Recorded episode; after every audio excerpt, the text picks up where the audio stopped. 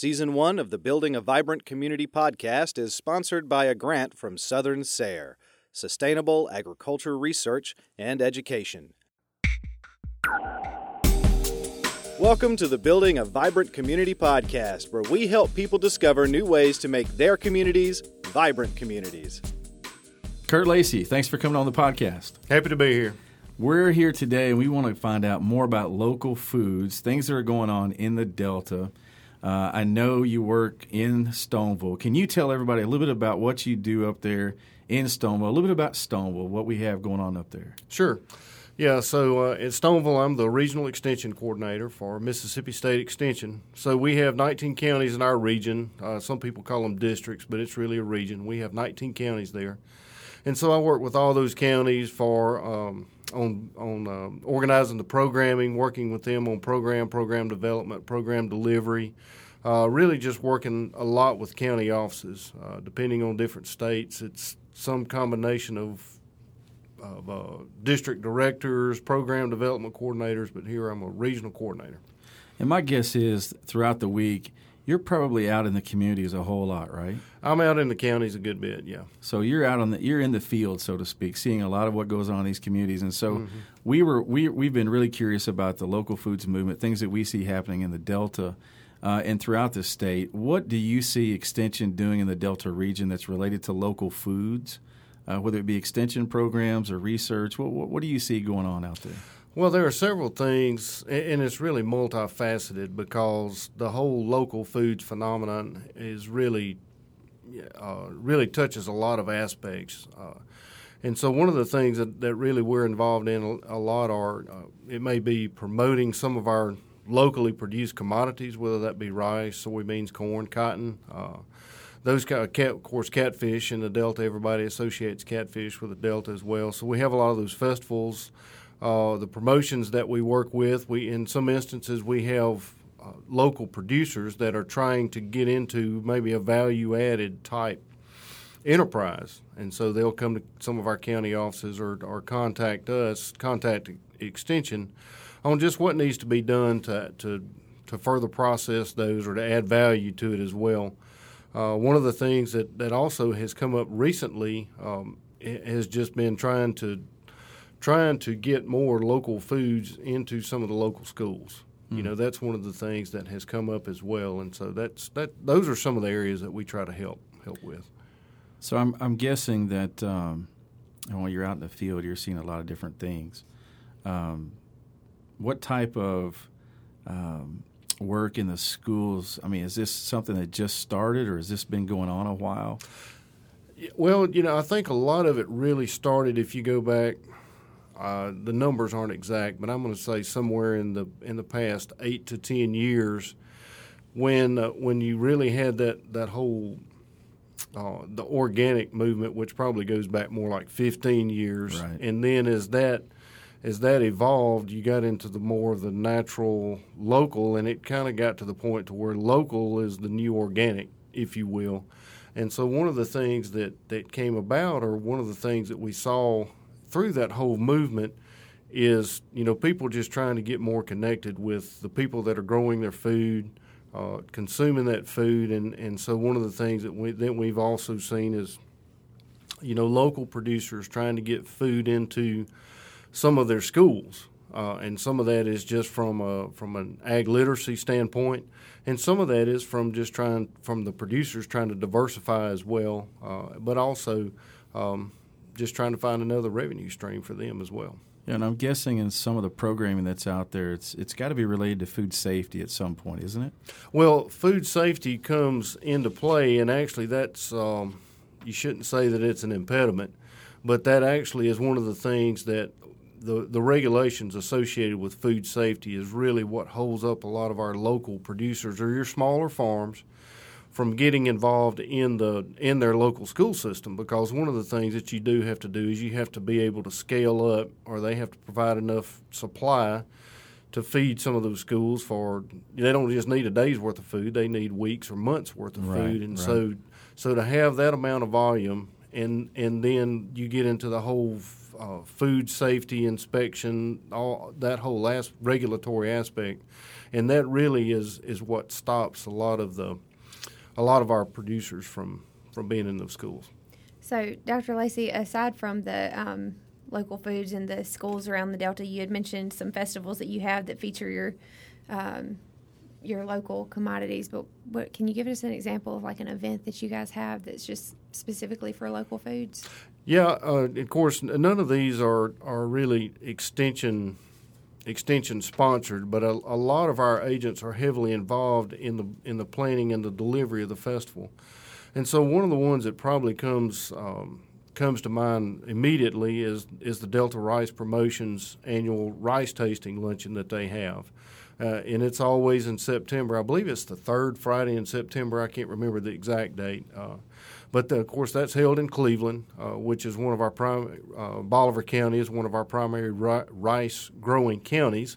It's one of the top two, and so they they have this this luncheon that's been going on there for I think uh, this is the 39th or 40th year, but they're approaching you know 40 years that they've been having this um, luncheon, and it's just a big event where you have uh, 40 years. 40 years. That's amazing. Yeah, yeah. For any event to go on 40 years. Right. Yeah. So they uh, so you'll have um, individuals, you'll have local restaurants, you'll have different people, and of course the the focus is rice, and really every dish that they, they that they have there has rice as the major ingredient. So, so it, rice pudding's got to be there. Rice pudding, uh, Rice Krispie treats, Rice Krispie treats. Uh, you know, Spanish rice. Um, one of the things that's kind of odd is is it's hard to find just a bowl of plain old buttered rice. You know, it's some some it's, very, all, it's all dressed up. It's or, all or yeah, done, yeah, yeah. And, you know, of course, every now and then you may find some boudin that's not in the not in the casing. You know, so that's always always a hit. But yeah, if you can imagine putting it in rice, it's there. Sounds like we need to go to that. You Field should. Trip. You should. It's this Friday if y'all want to come. By the way, we love rice. Well, um, I've gotten a chance to work in the Delta some over the last mm-hmm. um, few years, and have attended some of the events that uh, that we think about as, as being great tourism events in the Delta. But what what I was wondering is, what do you think keeps communities from hosting a food event or a, fel- festival or taking advantage of, of tourism opportunities?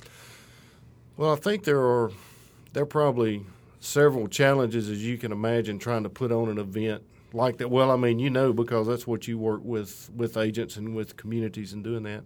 But I think one of the things that you really have to have is you um, you have to have a champion, or you have to have champions.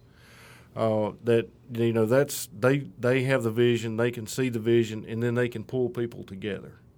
Um, so, I, but I, I think from a from a practical standpoint, some of the things that you have to work with, work through, are identifying what it is that you're going to focus on, um, and then have somewhere to have the event, and and then once you have it, a, a lot of the logistics in terms of of uh, the food food safety certainly comes into play here. For instance, at the Rice Promotion Luncheon, one of the major roles that our, a lot of our extension agents play, our FCS agents play, is they are there with food thermometers. You know, we have these ovens set up, and uh, or mm-hmm. in some instances we have some chillers, depending on the on the product, and so they are making sure that the food is served at the right temperature.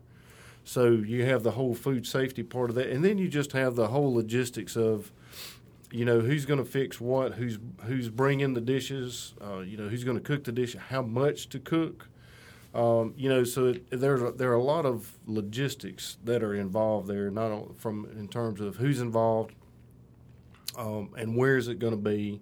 You know, all those kind of things that go into that. I think that's part of it, and then and just the whole uh, promotion. You know, promotion, marketing, a lot of those kind of things.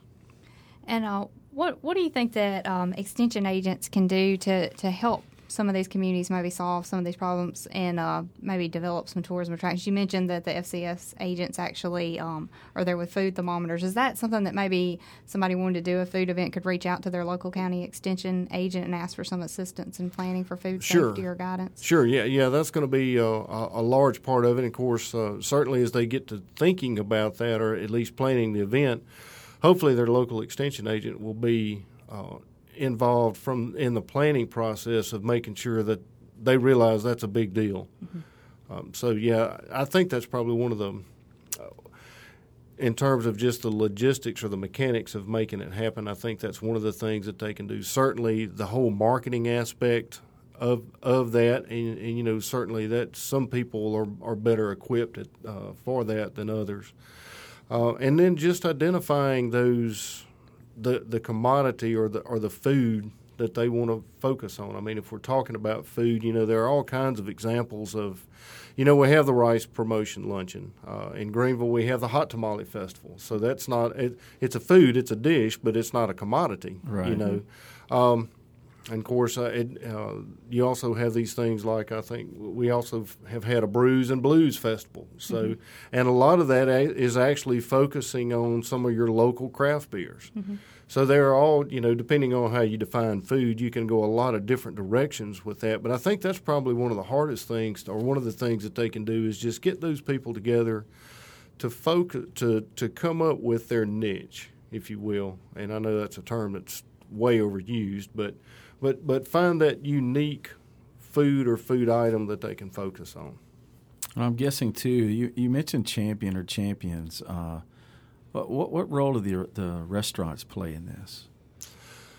Well, certainly the the restaurants, uh, you know, you have to have buy-in from many, if not all, of those restaurants, and and the role that they can play certainly is is providing a a good product and making sure that when it gets to the event, that it's fresh and that it's either hot or cold, depending on the appropriate temperature and that it's a good product. Um, but they also have to be willing to cooperate, you know. And I think that's one of the things that makes our um, makes the the rice promotion luncheon very effective uh, is the fact that you have a lot of restaurants, not just there in the Cleveland area, but I mean you have people coming from from Leland, you know that that send rice rice dishes there. If you're talking about the hot tamale festival, you know there will be vendors from all all types of hot tamale vendors will be there. So it's it's very important to have that to have enough involvement that you have that critical mass for people people to be there because one of the things that you certainly don't want is to have a lot of demand and a real short supply. That's a lot of rice if nobody shows up, it, right? it really well it is, but you know even the um, if there's such a thing as a bigger killer, is to have a lot of people and run out of food because that'll only happen one time, and yeah. then people won't come back. Yeah, that's right. Well, that's um, rice is certainly one, um, and you mentioned tamale. Mm-hmm. Are there other other examples in the Delta that are going on? Yeah, I think one of the ones that comes to that certainly comes to mind is Belzoni has the Catfish Festival. Um, and, of course, you know, a lot of our festivals they may not have a name associated with it, but they, but you know, certainly food is a part of of what we do in the Delta, regardless of the type of festival that you have. So those are those are three that come to mind right away. Um, the Mississippi Delta, and you you kind of alluded to mm-hmm. this. They're they're they're known for their food, and mm-hmm. people and tourists they will drive for a special kind of kind of dish, and they'll travel into a community just to just to experience that food culture. But um, how do you see that really being an advantage when the Delta is kind of known nationally for for that food culture and culinary experience. Do you think that's something that our community should be thinking about? Yeah, I think that's uh, that's something that we're known for, but I don't really know that we capitalize on that. So I, I think that's interesting that you bring that up because that could be an opportunity. You know, I think we're all familiar with. Um, we've all been in some little supper club or something where you have a progressive supper or a progressive dinner, whatever you want to call it. So I don't know why we couldn't. We have a we have a blues. Rice. Yeah, well, we have a we have a we have a blues trail and a mound trail. I don't know why we couldn't have a food trail, mm-hmm. you know, or some version of that, um, where where you and I, you know, you're much better at this than than me. But just in terms of if there was some some place where people could be members or affiliates of of some organization to where if you go through this, you know these are these are recognized contributors to this to this effort to recruit people to the Delta.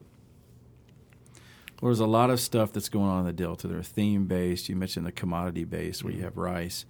Um, it takes a lot of different people to pull it off. It's not going to be something that you do on your own.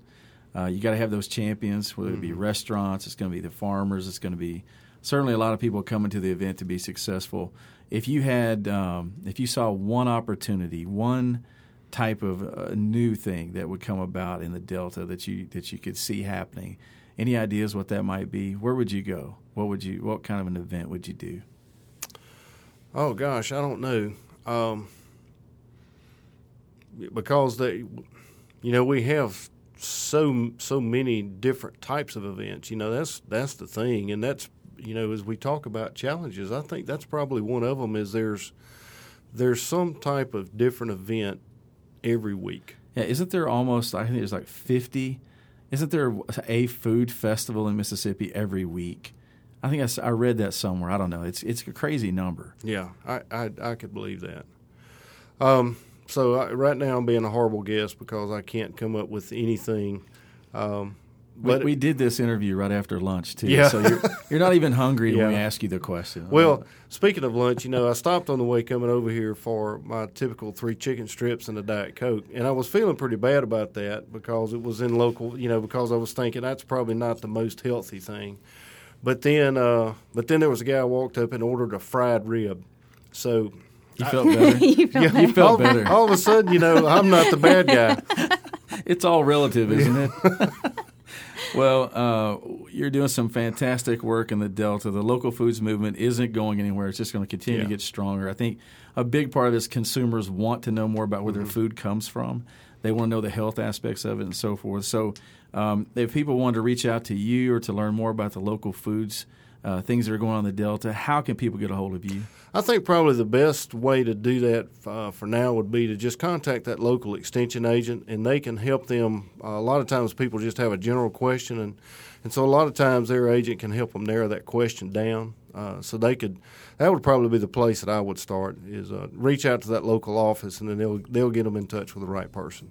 Sounds good. Kurt Lacey, thanks for being with us. Thanks for all the work that you do, and it's always good to see you. Yeah, happy to be here. Thanks again. Thanks, everybody, for listening to the Building a Vibrant Community podcast, where we help people discover new ways to make their communities vibrant communities.